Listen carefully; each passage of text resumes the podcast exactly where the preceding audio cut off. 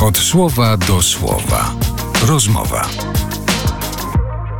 A dzisiaj zapraszam na wirtualną, radiową podróż kulinarną. Naszym gościem w studiu RMF Classic w programie Od Słowa do Słowa pan Bartek Kierzun, antropolog kultury, gotujący, dziennikarz, podróżnik, fotograf, autor ciekawych książek. Dzień dobry. Dzień dobry. To już chyba nie powinienem nic dopowiadać, bo mam wrażenie, że powiedziała pani wszystko. Mam nadzieję, że powiedziałam to, co najważniejsze, ale pewnie jeszcze kilka funkcji by się znalazło w pana codziennych obowiązkach. Jejku, nie wiem, nie, no tak naprawdę zajmuję się rzeczywiście przygotowywaniem, pisaniem tych książek no, dotyczących takiego skrzyżowania historyczno-antropologiczno-kulinarnego. Mhm. To jest moje rzeczywiście główne zadanie. Oprócz tego, co jeszcze prowadzę warsztaty kulinarne, zdarza mi się, zdarza mi się poprowadzić jakąś interesującą kolację. Na przykład uczta na Wawelu? Na przykład na Wawelu, tak. mhm. tak. To, to, to jedne z moich ulubionych mhm. kolacji, które udało mi się w życiu poprowadzić. Dużo rzeczywiście podróżuję.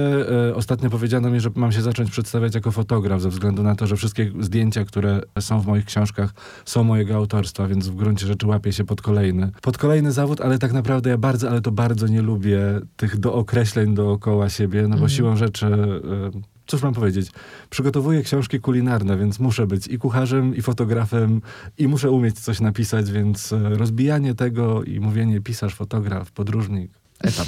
Robię książki, po prostu. Okej, okay. no i ukazała się kolejna książka z takiej serii do zjedzenia. Były już Ateny, Portugalia, Stambuł, Italia, Hiszpania. Teraz mamy Jerozolimę do zjedzenia. To zacznijmy od początku. Dlaczego właśnie Jerozolima? tej Jerozolimy brakowało, takie mam poczucie, brakowało w tym moim zestawie. Ja cały czas podróżuję dookoła basenu Morza Śródziemnego. Jestem cały czas mniej więcej w tym samym obszarze, bo te wszystkie kraje, mm. które pani wymieniła, to tak naprawdę i, i, miasta. To są w gruncie rzeczy miejsca, w których e, dominującą rolę odgrywa śródziemnomorska kultura, nie tylko kulinarna, więc kręcę się w tym cały czas uparcie i, i nieprzerwanie. I dlatego tej Jerozolimy troszeczkę brakowało. Żeby było zabawnie, ta książka na samym początku nazywała się Tel Awiw do zjedzenia, natomiast ja dość szybko zrozumiałem, że e, jeżeli pisałem o Atenach, jeżeli pisałem o Stambule, czyli z jednej strony o kolebce demokracji, z drugiej strony o jednym z najważniejszych miast e, na świecie, no to ten Tel Awiw z tą swoją zupełnie nową historią tak naprawdę jest, jest trochę niewłaściwym wyborem i przekonałem moje wydawnictwo, żeby spróbować jednak zrobić e, książkę o Jerozolimie. Oni się zgodzili, mimo że bałem się, że się nie zgodzą, ale się zgodzili i w ten sposób powstała Jerozolima do zjedzenia. To jest miasto z ciężarem gatunkowym, to jest miasto, w którym wiele się działo, niekoniecznie dobrego. To jest miasto, w którym nadal wiele się dzieje i, i przez to jest to miasto, które jest mi po prostu bardzo, ale to bardzo bliskie. Nie wyobrażam sobie kultury europejskiej bez e, Jerozolimy. Mhm. To proszę jeszcze powiedzieć, kiedy ta książka powstawała? Czy jeździł pan tam wtedy, kiedy już zaczęło się robić niebezpiecznie, czy kiedy jeszcze było bezpiecznie w miarę? Tak naprawdę ciężko mi, ciężko mi odpowiedzieć na to pytanie. Książka powstała po pandemii, po tym jak e, Izrael otworzył granicę, ale też mimo wszystko ze sporym opóźnieniem, bo, bo zaraz po tym jak Izrael otworzył granicę, e, rozpoczął się ostrzał Tel Awiwu przez e, Hamas, a potem odwet izraelski i w ten sposób ja po raz kolejny nie mogłem wyjechać do Izraela. Dzięki temu pojawiłem się w Izraelu rok później, tak naprawdę no półtora roku temu mniej więcej dla mnie było absolutnie bezpiecznie. E, to jest też taka rzecz, o której mało kto z nas myśli, że my jako turyści jednak jesteśmy bezpieczni po prostu. A mam też wrażenie, że Jerozolima przez swój specjalny status świętego miasta dla trzech religii, ona zawsze jest troszkę bezpieczniejsza niż inne miejsca na terenie Izraela i Palestyny. No, właśnie, szczególny kraj, wiele różnych kultur tam się miesza i też to widać w tej książce i w tej kuchni, jak ona jest bardzo bogata. Co dla pana jest takim wyznacznikiem? Czy da w ogóle się powiedzieć, że Jerozolima ma jakiś taki, coś w sobie charakterystycznego, jeżeli chodzi o kuchnię? Czy to jest zlepek różnych kuchni? To jest zlepek różnych kuchni, oczywiście, że tak. I ta różnorodność to jest jej najbardziej charakterystyczna cecha, więc, e, więc, więc jakbym miał wymienić coś, to właśnie powiedziałbym o różnorodności. I to jest coś, co rzuca się pierwsze w oczy, to się rzuca w oczy każdemu, kto spędzi tam chwilę właśnie i będzie, będzie chodził po mieście i wąchał, i podjadał, i popijał, to okaże się nagle, że w gruncie rzeczy przeskakując z dzielnicy do dzielnicy zdarza nam się zmienić absolutnie menu, bo, bo zupełnie inaczej będzie w dzielnicy armeńskiej, gdzie będzie takie troszkę rzeczywiście jedzenie bliskowschodnie, ale jednak zwrócone w kierunku Armenii, bo Armenia ma też swoją kuchnię, która jest troszeczkę inna od kuchni, wiem, tureckiej, od kuchni Azerbejdżanu, więc tam, tam, tam się też mieszało, mieszało, ale powstała unikalna dla nich mieszanka. Więc ta mieszanka jest zupełnie inna niż ta mieszanka przy bramie damasceńskiej, ta, która mm. jest tak naprawdę mieszanką arabską, która sama w sobie też jest mieszanką oczywiście, więc tam jest, tam jest nadbudowana ta kuchnia. Natomiast dla mnie, i nie bez powodu ten przepis umieściłem jako pierwszy, takim emblematycznym znakiem Jerozolimy jest precel jerozolimski, bo to jest pieczywo, które dostanie się absolutnie wszędzie w Jerozolimie. Nie ma miejsca, w którym go nie ma. On będzie i na targu, i na targu arabskim, i będzie na targu żydowskim, i można go kupić w poniedziałek i w piątek, i można go kupić i o 16, i o 7 rano, bo to, co charakterystyczne, to takie wózki, którymi piekarze rozwożą to pieczywo po Jerozolimie. W związku z tym, nawet jeżeli w pobliżu nie ma piekarni, to możemy zatrzymać się przy, przy człowieku, który ma swój owoźny stragan tak naprawdę. Tak trochę jak u nas kupić. te precle w Krakowie? Tak, tak, tak. Mhm. Dokładnie tak samo jak ważanki. Tak, tak. Mhm. Idea jest bardzo podobna. Chodzi o to, żeby jeżeli złapie nas głód gdzieś po drodze w czasie wędrówki, to możemy sobie taki kawałek pieczywa kupić. E, nawet jeżeli nie zjemy całego, możemy wepchnąć drugie pół do plecaka, co, co robiłem i, i będziemy mieli świetne, świetne podratowanie niedoborów kalorycznych, tak bym powiedział. A czy smak tego precla przypomina trochę pieczywo, które znamy w Polsce, czy zupełnie nie?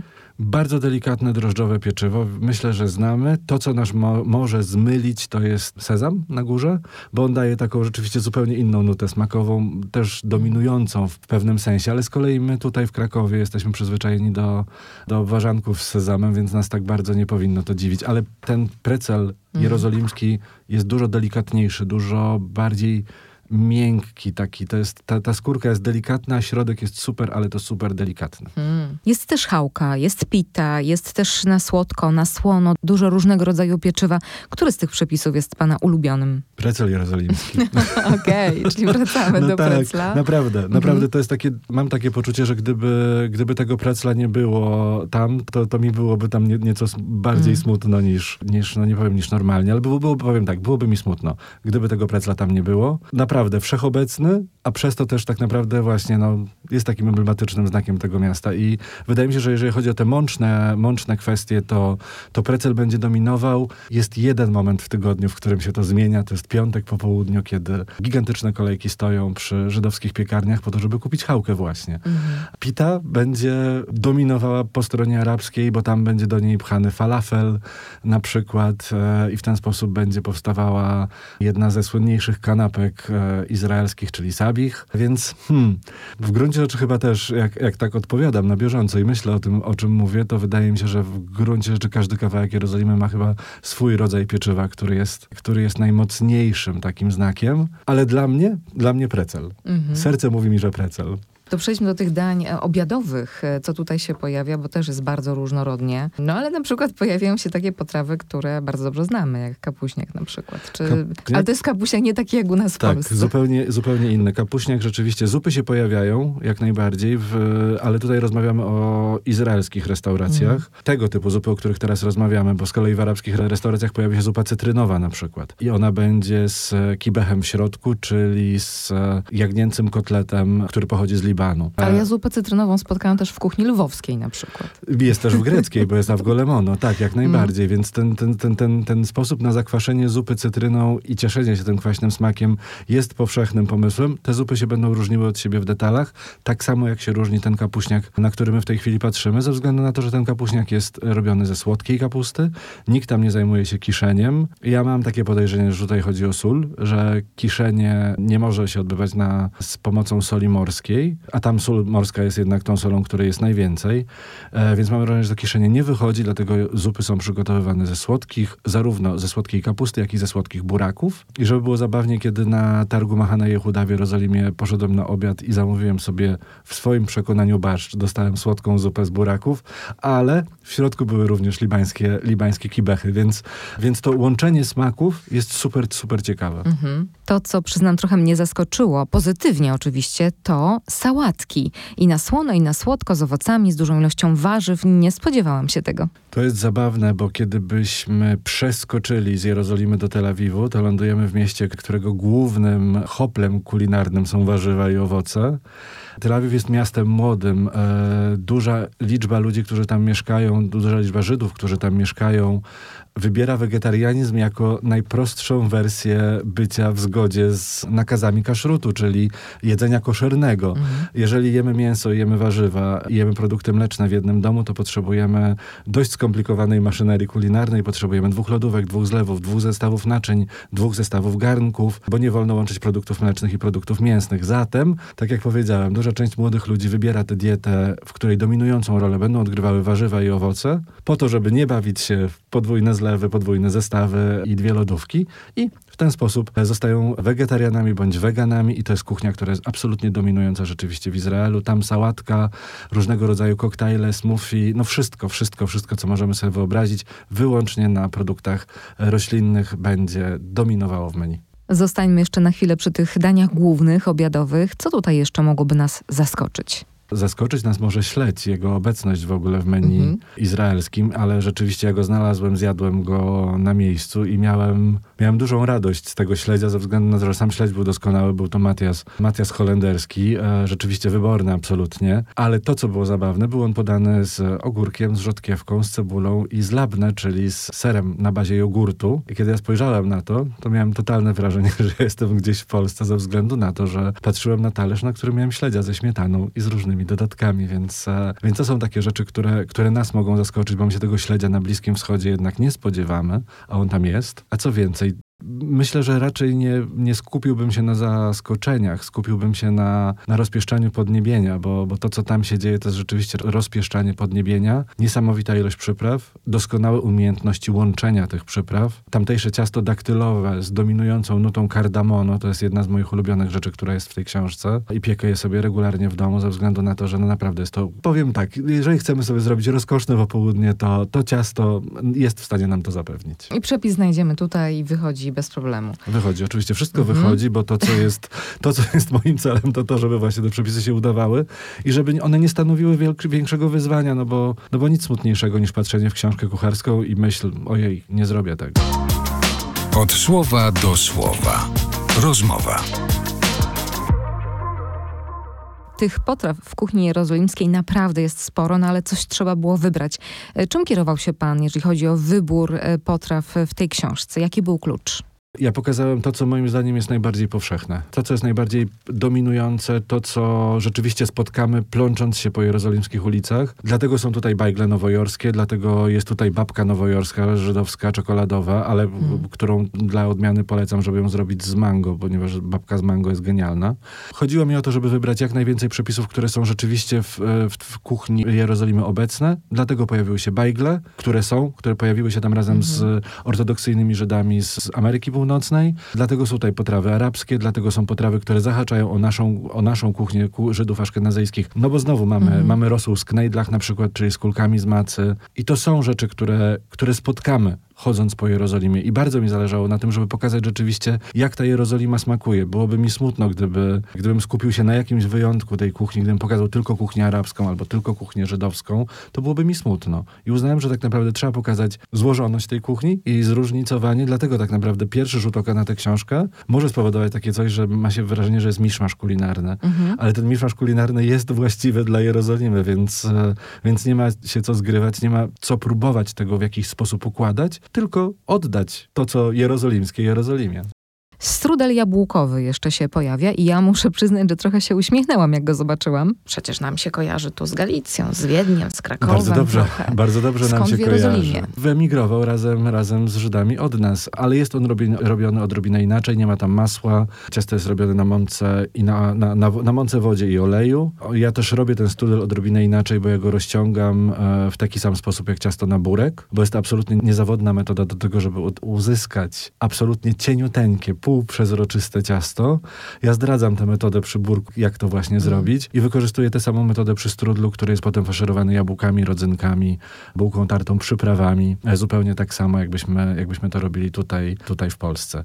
Więc strudel wędrował. To nie jest też tak, mm. że, że my mamy ten strudel na własność, bo, bo to, co jest ciekawe, tutaj, tutaj się odwołam do własnych doświadczeń. W Umbrii na stołach pojawia się ciasto, które nazywa się rocciata i historycy przypuszczają, że to też może być ciasto, które jest powiązane z, z europejskim strudlem, z wschodnioeuropejskim, środkowoeuropejskim strudlem, a uzasadniają to w taki sposób, że najprawdopodobniej ma to związek z Austriakami, którzy kiedy podbili Wenecję, wywieźli tam e, bardzo dużo przepisów e, z Wiednia, zaszczepili je w Wenecji, a one dalej krok po kroku, krok po kroku konsekwentnie wędrowały na południe. I dlatego jest tak, a nie inaczej, tak różnorodnie, nie tylko w Jerozolimie, ale też w Europie różnorodnie i smacznie. Tutaj znalazłam ten e, przepis, o którym rozmawialiśmy. Nie umiem tego przeczytać. Proszę mi powiedzieć, co to są? Co to są za naleśniczki? Sprawa jest skomplikowana rzeczywiście z kataif, bo kataif ma sporo wspólnego z kunafą. To jest deser, który ma do pewnego momentu wspólną historię, a potem nagle mm. droga się rozjeżdża, ze względu na to, że dookreślał się w innych miejscach e, na Bliskim Wschodzie. Kunafa będzie ciastem takim przypominającym włosy. To ciasto można kupić w sklepach orientalnych. Można je też zrobić samodzielnie samodzielnie i znowu zdradzam metodę, jak to zrobić, ale to są takie, takie cienkie ciasto przypominające włosy i ono jest smażone e, na maśle z farszem, z kremu i przykryte jest drugą warstwą tego ciasta, tego ciasta włosowatego, potem je trzeba przewrócić i usmażyć z drugiej strony. Absolutnie wyborny deser. I one do pewnego momentu mają tę samą historię, bo na początku smażono takie naleśniczki, siekano bardzo drobno i w ten sposób powstawała ta kunafa. Potem droga się rozjechała, naleśniczki się wybiły na niepodległość. I to są oczywiście takie małe, drożdżowe drożdżowe. Y, tam jest niewielka ilość drożdży, one dzięki temu, kiedy je smażymy na patelni, one się troszeczkę podnoszą. Z jednej strony mają taką strukturę, która przypomina gąbkę. E, dzięki temu tam się doskonale trzyma farsz, a potem składamy tego naleśnika tak jak pieróg w gruncie rzeczy, ale tylko do pewnego momentu go zamykamy i zostawiamy otwartego, a faszerujemy go kremem, posypujemy pistacjami i oblewamy słodkim syropem. Najlepiej albo z, z kwiatem pomarańczy, albo z różą, albo z sokiem cytrynowym, żeby troszkę zbalansować słodycz deseru. No powiem tak, jedna z, z zdecydowanie jedna z moich ulubionych rzeczy w tej książce. Ja już mam takie pobudzone kubki smakowe, że zastanawiam się, czy gdzieś w Krakowie takie desery da się dostać w jakiejś dobrej restauracji, czy nie ma takiej opcji. Trzeba zrobić samemu albo jechać do Jerozolimy. Chyba, chyba na Kataif trzeba się przejechać mm. gdzieś na Bliski mm -hmm. Wschód. Okej, okay. albo próbować samemu według przepisów. Próbować, da się. da Obiecuję. Się, okay. Tych przepisów jest tutaj naprawdę bardzo dużo, nie będziemy opowiadali o wszystkim, ale chcę, żeby pan jeszcze opowiedział trochę o kuchni pana pracy. To znaczy, y, ta książka jest tak ułożona, jak zresztą wszystkie pana książki. Tak mam wrażenie, że danie jest pretekstem do historii, która towarzyszy temu daniu. I znowu, jak to powstaje? Czy najpierw jest jakiś motyw historyczny w głowie i tym tropem pan podąża, szukając potrawy? Czy najpierw jest potrawa i do tego powstaje opowieść? Raz tak, raz tak. Hmm. To musi się odbywać w ten sposób. Ja tak naprawdę wyjeżdżam gdzieś i poświęcam, poświęcam czas miastu albo krajowi i włóczę się. Przyznaję szczerze, włóczę się od rana do wieczora. E, mój dzień trwa wtedy mniej więcej 14 godzin. Ja te 14 godzin z aparatem spędzam gdzieś w mieście. I tak naprawdę pozwalam sobie trafić na coś, bo to jest trochę o tym, że kiedy mamy do dyspozycji całą Jerozolimę, to, to próba zwiedzania tej Jerozolimy, próba chodzenia według jakiegoś określonego planu jest skazana na porażkę. Jesteśmy na Bliskim Wschodzie, jesteśmy w świecie arabskim. E, ja bardzo przepraszam, ale plan to jest coś, co należy odrzucić na samym początku, bo to się nie uda. Więc ja pozwalam się sobie włóczyć i pozwalam sobie znaleźć rzeczy, które, na które muszę trafić. I bardzo często to się odbywa w taki sposób, że właśnie albo trafiam do miejsca, które będzie pretekstem do opowieści, albo trafiam na, na coś kulinarnego, co będzie pretekstem do, do, do opowieści, która mm. zaczyna się od kulinariów. Coraz częściej jednak też, sam zauważam to po sobie, coraz częściej zmierzam jednak w tym kierunku historycznym. Coraz bardziej fascynujące też mam takie wrażenie miejsca mam do dyspozycji i Jerozolima jest absolutnie fascynująca pod kulinarnym i pod historycznym względem. Dlatego ta, ta historia tutaj była dla mnie tak ważna, bo ja trochę kulinarnie trochę wiedziałem, czego się spodziewać, natomiast historia była dla mnie sporym, ale naprawdę sporym zaskoczeniem i dlatego, no właśnie, pozwoliłem sobie pójść tej książce zdecydowanie mocno tropem kulinarnym i rzeczywiście opowiadam w gruncie rzeczy, opowiadam historię miasta, przy czym robię to tak naprawdę super lekko, bo, bo uważam, że historia opowiadana na super poważnie jest super nieciekawa, więc ja mhm. robię to tak, żeby to było ciekawe. I mamy ulicę Saladyna, mamy wspomnianą bramę damasceńską, Jericho, Tel Awiw, e, czyli po kolei po prostu historie, które się tutaj pojawiają są konkretnymi opowieściami o, konkretnych o czymś. miejscach. O tak. konkretnych miejscach. I to są takie miejsca, które znajdziemy w każdym przewodniku po Jerozolimie, czy to są takie miejsca, które Panu są bliskie? One są mi powodu? bliskie i przyznaję też szczerze, że ja nie trafiłem na dobry przewodnik po Jerozolimie w języku polskim. Jest jeden, moim zdaniem, e, jest średni i dlatego to będzie okropne, przepraszam, będę się chwalił. Uważam, że ta książka będzie dużo lepszym przewodnikiem po mieście niż, niż ten przewodnik. Ja wiem, że to jest nieporęczne, żeby z nią jeździć. Trochę natomiast duża, to prawda. Tak, trochę duże, natomiast, natomiast rzeczywiście ona się spisze w tej roli. Opisuje miejsca, moim zdaniem, najważniejsze w Jerozolimie i te, które są mi najbardziej bliskie, ale opisuje też tak naprawdę swoje przygody tam, bo to też jest rzecz niebagat niebagatelna, bo, bo trzeba mieć, e, powiedziałbym, nierówno pod sufitem, żeby pchać się do Jericha na pustynię e, bez własnego samochodu. Ja to zrobiłem. Dojechałem autobusem do punktu, do punktu kontrolnego na granicę izraelsko-palestyńską, a potem, a potem miała się pojawić taksówka, niekoniecznie się pojawiała, więc zacząłem iść odległość 7 kilometrów, pustynia, depresja, takie tam, e, takie tam przygody, więc, więc trochę jest też tego w książce i tak naprawdę nie jeden do jeden, ale jeżeli ktoś przeczyta taki rozdział, ma pełen przewodnik, jak się dostać do Jericha i jak się zachowywać w określonych miejscach, bo jest tam, są tam wszystkie przygody, które mogą nas spotkać e, po drodze. To znaczy tarkowanie się z kierowcą o to, ile zapłacimy za podwózkę do Jericha, ile zapłacimy za obwiezienie po Jerichu, bo to jest, e, to jest druga sprawa. Trzecia sprawa, trzeba jeszcze tego taksówkarza namówić, żeby nas zawiózł do Tel Jericho, czyli do tego Jericha, o którym, o którym możemy czytać w Biblii, do tego Jericha, w którym e, according to tradition to jest niestety jeden z moich ulubionych zwrotów z tej książki, e, zawaliły się mury, zawaliły się mury miejskie, więc, e, więc, więc, więc, więc, więc, więc właśnie, może ta książka być książką kulinarną, może być książką do czytania i do tego wszystkiego może być przewodnikiem, e, bo doskonale się w tej roli spisze. Mówił pan wcześniej o tym, że lubi się tak szwendać po mieście, ale czy to jest wszystko zaplanowane? Są wcześniej zrobione notatki, jest scenariusz? Czy to wszystko jest takie spontaniczne działanie? Trochę jest tak, że ja miałem plan, wiedziałem, co chcę zobaczyć w Jerozolimie, wiedziałem, gdzie chcę trafić. I to też nie jest specjalnie trudne, ze względu na to, że Stara Jerozolima jest stosunkowo małym miastem. Więc miałem oczywiście w głowie, nie miałem tego na kartce żadnej, żadnej wypisanych tych, tych, tych miejsc, ale miałem je w głowie i wiedziałem, gdzie chcę, gdzie chcę dotrzeć. Do jednego miejsca nie udało mi się dotrzeć, bo okazało się, że już nie istnieje. Ku mojej rozpaczy, bo było to miejsce ponoć z najlepszymi słodyczami w Jerozolimie, ale okazało się, że ten człowiek, który to miejsce prowadził, niestety nie wytrzymał pandemicznych ograniczeń, niestety musiał, musiał zamknąć biznes, mimo tego, że to było miejsce, które działało od ponad 100 lat w Jerozolimie, więc, więc rzeczywiście szkoda e, dla nas wszystkich, którzy, którzy chcemy do tego miasta pojechać i spróbować, jak ono smakuje. E, ale to był z grubsza szkielet, a potem tak naprawdę to była też duża improwizacja, bo też nie wiedziałem, co się uda, nie wiedziałem, gdzie będę mógł dojechać, a gdzie mi się nie uda dojechać. Na dwa miejsca zabrakło mi czasu, nie dojechałem do Nablusu i nie dojechałem do Ramallah, co, czego bardzo żałuję, bo bardzo chciałem te miasta zobaczyć, ale tych dwóch miejsc mi zabrakło, żeby domknąć e, rzeczywiście tę moją opowieść o, o Jerozolimie i okolicy, bo to nie jest opowieść tylko o mieście, to jest opowieść również o okolicy. No a potem rzeczywiście, no to jest tak, że no, to jest miejsce, w którym trzeba się trochę zdać na to, że spotka nas to, co powinno nas spotkać. No, ja, ja wierzyłem w to, że tak będzie i, i tak było. Mhm. Wszystkie e, zdjęcia potraw, które są w książce, to są e, potrawy, które pan sam przygotował i potem je sfotografował? Tak, tak, tak, tak. Ja to wszystko robię we własnym domu. Te, te wszystkie dania, które tam są, one wyglądają tak, jak wyglądają. To nie jest żadna historia o udoskonalaniu tych zdjęć lakierem do włosów, e, e, miską wkładaną w miskę, żeby coś pięknie wypłynęło. Nie, nie. To, są, to jest jeden do jeden, jak wygląda prawdziwe jedzenie na talerzu. I tak też to jedzenie wygląda w Jerozolimie, więc e, nie zawsze aspekt estetyczny jest najważniejszy. E, najważniejsza była prawda, zarówno w tej opowieści o jedzeniu, jak i o Jerozolimie. A skąd brał pan tam przepisy pytając, nie wiem, kucharzy, ludzi, z którymi pan się spotykał? Pytałem kucharzy, pytałem rzeczywiście ludzi, z którymi się spotykałem, pytałem w mieszkaniach, w których mieszkałem, bo to też jest tak, że to nie była jedna wyprawa do Jerozolimy, bo to jest nie, nie, niemożliwe jest napisanie książki o mieście po jednej wizycie w mieście, mm. więc, więc rzeczywiście ja miałem kilka takich wypraw do, do miasta i dopytywałem, dopytywałem o szczegóły. Bardzo dużo rzeczy jestem w stanie już rozgryźć sam, co tam się kryje na tym talerzu, co tam się kryje, jaki zestaw przypraw,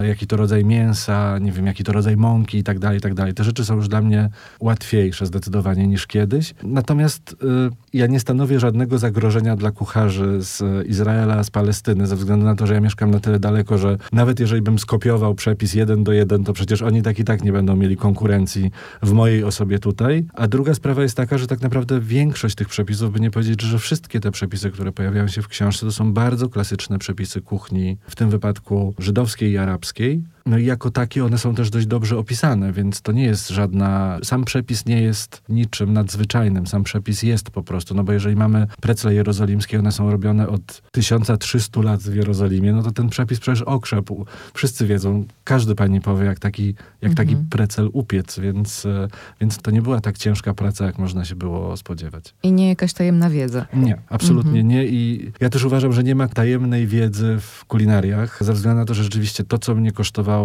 trochę nerwów i trochę trochę takiego przeklinania pod nosem w kuchni. To jest tylko i wyłącznie jeden przepis w tej książce, to jest przepis na kunafę, ze względu na to, że ja się uparłem, że zrobię ciasto włosowe sam, a nie, że je kupię. Bo ja wiem, że ono, że ten deser przyrządzony z kupnego ciasta zajmie nam 25 minut, jak sądzę, w całości przygotowanie tego deseru.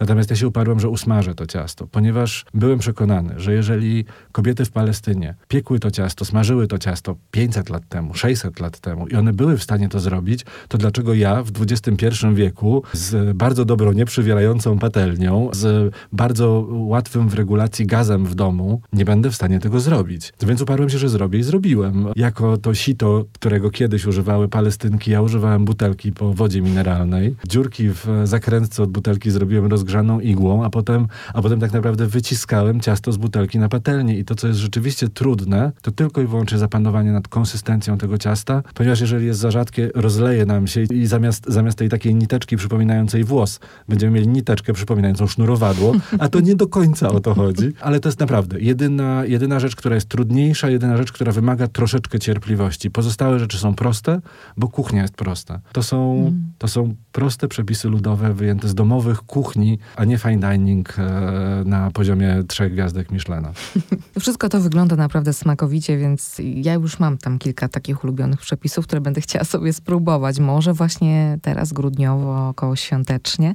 A propos grudnia i świąt, co prawda mówiąc o Jerozolimie, nie bardzo możemy powiedzieć o świętach Bożego Narodzenia w tym kraju, ale może znajdziemy takie wątki, które mogłyby być inspiracją dla tych, którzy się tej kuchni będą przyglądali w tym świątecznym czasie. No w końcu z Jerozolimy do Betlejem niedaleko. Niedaleko można dojechać autobusem miejskim. Rzeczywiście jest to super, e, super łatwe dla nas, e, dla osób, które posiadają europejski paszport. Nie stanowi to żadnego, żadnego absolutnie wyzwania. Potem krótki spacer i rzeczywiście lądujemy przed e, Bazyliką Narodzenia Pańskiego. Miejsce absolutnie wyjątkowe, między innymi ze względu na to, że jest to najdłużej działająca świątynia chrześcijańska na świecie, bo są oczywiście budynki, które są starsze, natomiast one miały przerwy, były dekonsekrowane, były zamieniane w meczet na przykład, więc e, to, co jest szczególnym wypadkiem Bazyliki e, Narodzenia Pańskiego, to to, że tam nigdy nie doszło do zmiany i ta bazylika nieustannie działa.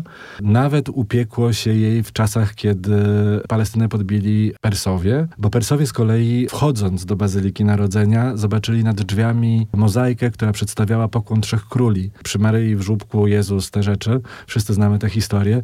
I oni, kiedy zobaczyli osoby we wschodnich szatach, które oddają hołd narodzonemu właśnie Jezusowi, uznali, że a, zostawmy ten kościół w spokoju. No i go zostawili. I rzeczywiście przez to Bazylika Narodzenia Pańskiego, ona oczywiście przechodziła różnego rodzaju mniejsze i większe ingerencje w późniejszych latach, ale sama w sobie ma kształt wczesnochrześcijańskiej bazyliki. No i jest tam rzeczywiście, znowu, according to tradition, bo tutaj rozmawiamy o tym, co jest istotne dla osób wyznających, wyznających określoną religię. Jest to rzeczywiście miejsce narodzenia, ono jest zaznaczone, ono jest pod e, głównym ołtarzem, trzeba zejść i tam znajduje się, tam znajduje się to miejsce, które rzeczywiście jest przypisywane biblijnie jako to miejsce, w których Jezus się urodził, więc dla osób moim zdaniem, które wierzą w Boga, będzie to miejsce, na którym mogą, mogą sobie pozwolić na tak naprawdę rzeczywiście bardzo głębokie przeżycie religijne. Więc to jest powód i wydaje mi się doskonała, doskonały pretekst do tego, żeby spróbować tam pojechać wtedy, kiedy sytuacja polityczna na to pozwoli. Mhm. A wracając do kuchni, e, no nie znajdziemy tutaj wigilijnych potraw, ale może są takie przepisy, które w jakiś sposób nawiązują do ważnych dla y, kultury żydowskiej świąt. Mamy choćby to święto światła, Hanuka. E, tak, Hanuka, mm. jeżeli dobrze pamiętam, to w tym roku 6 grudnia rozpoczyna się świętowanie Hanuki. To jest rzeczywiście święto światła, to jest, e, to jest, to jest świętowanie cudu oliwy, bo kiedy, kiedy Żydzi odbili, e, odzyskali świątynię jerozolimską, okazało się, że zostało tam tylko jedno naczynie z, e, ze świętą oliwą, która była używana do oświetlenia świątyni. To było niezbędne ze względu na wymogi religijne i to co jest świętowane dziś, to cud tej oliwy, ponieważ oliwa, którą mieli, miała wystarczyć na jeden dzień, wystarczyła na cały okres świętowania. I ten cud świętują dzisiaj, e, świętują Żydzi. A z kulinarnych wątków ha hanukowych, no to rzeczywiście super jest to, że to jest moment, kiedy zwracamy się ku jedzeniu smażonemu, nawiązując do tej oliwy, która była w świątyni, więc wszelkiej maści latkesy, czyli placki ziemniaczane, ale też pierwsze latkesy o włoskich korzeniach, latkesy z ricoty, placki z ricoty, słodkie, są bardzo popularne w tym okresie, a do tego wszystkiego jeszcze e, powinno się jeść nabiał. I to z kolei jest e, znowu nawiązanie do historii, do historii Estery, która, e, żeby pokonać perskiego króla, zaniosła mu w prezencie wino i ser, e, nakarmiła, napoiła, a potem odcięła mu głowę, co możemy oglądać na, na obrazie m.in. Caravaggia, Artemizji Gentileschi, więc jest tego trochę obecnego również e, w chrześcijańskiej ikonografii, więc, więc to, są takie, to są takie mocne rzeczy. Przychodzi mi jeszcze do głowy to, że jesteśmy w okresie takim już zbliżającym się do nowego roku, więc myślę, że moglibyśmy sobie spokojnie przy, przygotować chałkę wyplataną na okrągło, bo to jest specjalna chałka, którą Żydzi pieką na święto Rosh Hashana, czyli na żydowski Nowy Rok. Ona oczywiście wypada zupełnie kiedy indziej niż Nowy Rok w naszym kalendarzu. Natomiast symbolika tej chałki, bo chałka jest zawsze pieczywem symbolicznym, jest super ciekawa ze względu na to, ona jest okrągła po to, żeby nawiązać do tego, że czas jest tak naprawdę pojęciem, czas jest o tym, że wszystko wraca, że mamy następujące po sobie miesiące, pory roku i to jest wiązane jest z tym okrągłym. Cykl. Tak, Mhm. z cykl jest tak, rzeczywiście cykl to jest bardzo dobre słowo i chodzi o to, żeby zamknąć ten cykl rzeczywiście w tym okrągłym, okrągłym kształcie i powinniśmy wówczas zjeść miodu i życzyć sobie, i życzyć sobie tego, żebyśmy byli zapisani, jak mówią Żydzi, na nowy, kolejny, słodki rok, e, bo ta słodycz jest symbolem wszystkiego, co najlepsze i co może nas spotkać w kolejnych 12 miesiącach. No i właśnie, czyli poprzez kuchnię też możemy opowiadać historię i do niej sięgać i budować też relacje z innymi.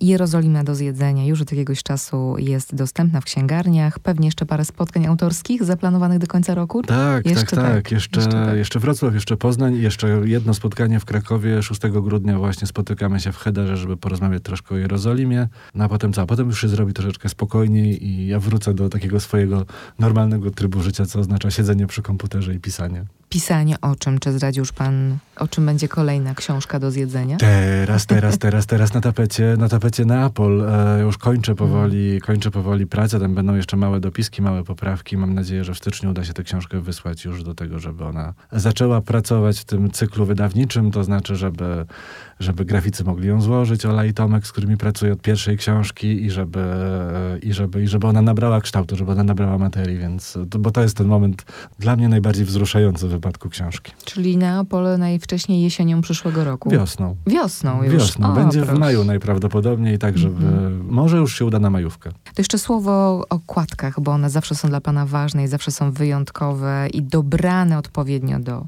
treści. Co to za okładka tym razem przy Jerozolimie? Tym razem jest to tkanina, która była wykorzystywana do tego, żeby zawinąć w nią torę. Ale jest też dość uniwersalna w tym, w tym znaczeniu, że są tam granaty, które są wszechobecne na Bliskim Wschodzie. I zależało mi na tym, żeby znowu pokazać kawałek czegoś, co wizualnie możemy spotkać, co jest takim emblematycznym znakiem miejsca. To dlatego na okładce Stambułu był dywan, to dlatego na okładce Portugalii były, były te biało-niebieskie kafle, które Mm. napotkamy w Jerozolimie na każdym kroku. To dlatego znakiem rozpoznawczym Italii jest marmur, a z kolei, a z kolei w Hiszpanii mam kawałek wdzianka Torreadora, więc, e, więc chodzi, chodzi właśnie o to, żeby pokazać już, już na etapie okładki, że, że, wchodzimy, że wchodzimy troszeczkę w inny świat i, i, no i że właśnie w maksymalnym stopniu unikamy dosłowności, no bo prosiłby się talerz na tej okładce, ale, ale no niestety to było coś, o co błagałem od samego początku mojego wydawcy, żeby mi tego nie robił, żeby tam nie było ani mnie, ani talerza, tylko żeby tam było coś, co nas już na etapie okładki przeniesie do tego miejsca, o którym mowa w środku. Tym bardziej, że tak jak mówiliśmy, książka nie jest tylko książką z przepisami, ale też z historiami, z opowieściami, bardzo subiektywnymi, prawda? Bo to są też... Bardzo. Przyznaję się do tego. Ja te Mhm. książki robię też z ogromną przyjemnością, między innymi dlatego, że robię je też dla siebie. To są takie książki, które ja chciałbym przeczytać, więc, e, więc, e, więc tak, bardzo osobiście, bardzo subiektywnie, zero obiektywizmu, przyznaję się do tego bez bicia, ale cały czas z ogromną czułością do, do miejsc, o których piszę. Proszę Państwa, Jerozolima do zjedzenia polecamy, szczególnie właśnie teraz w tym okresie świąteczno-noworocznym.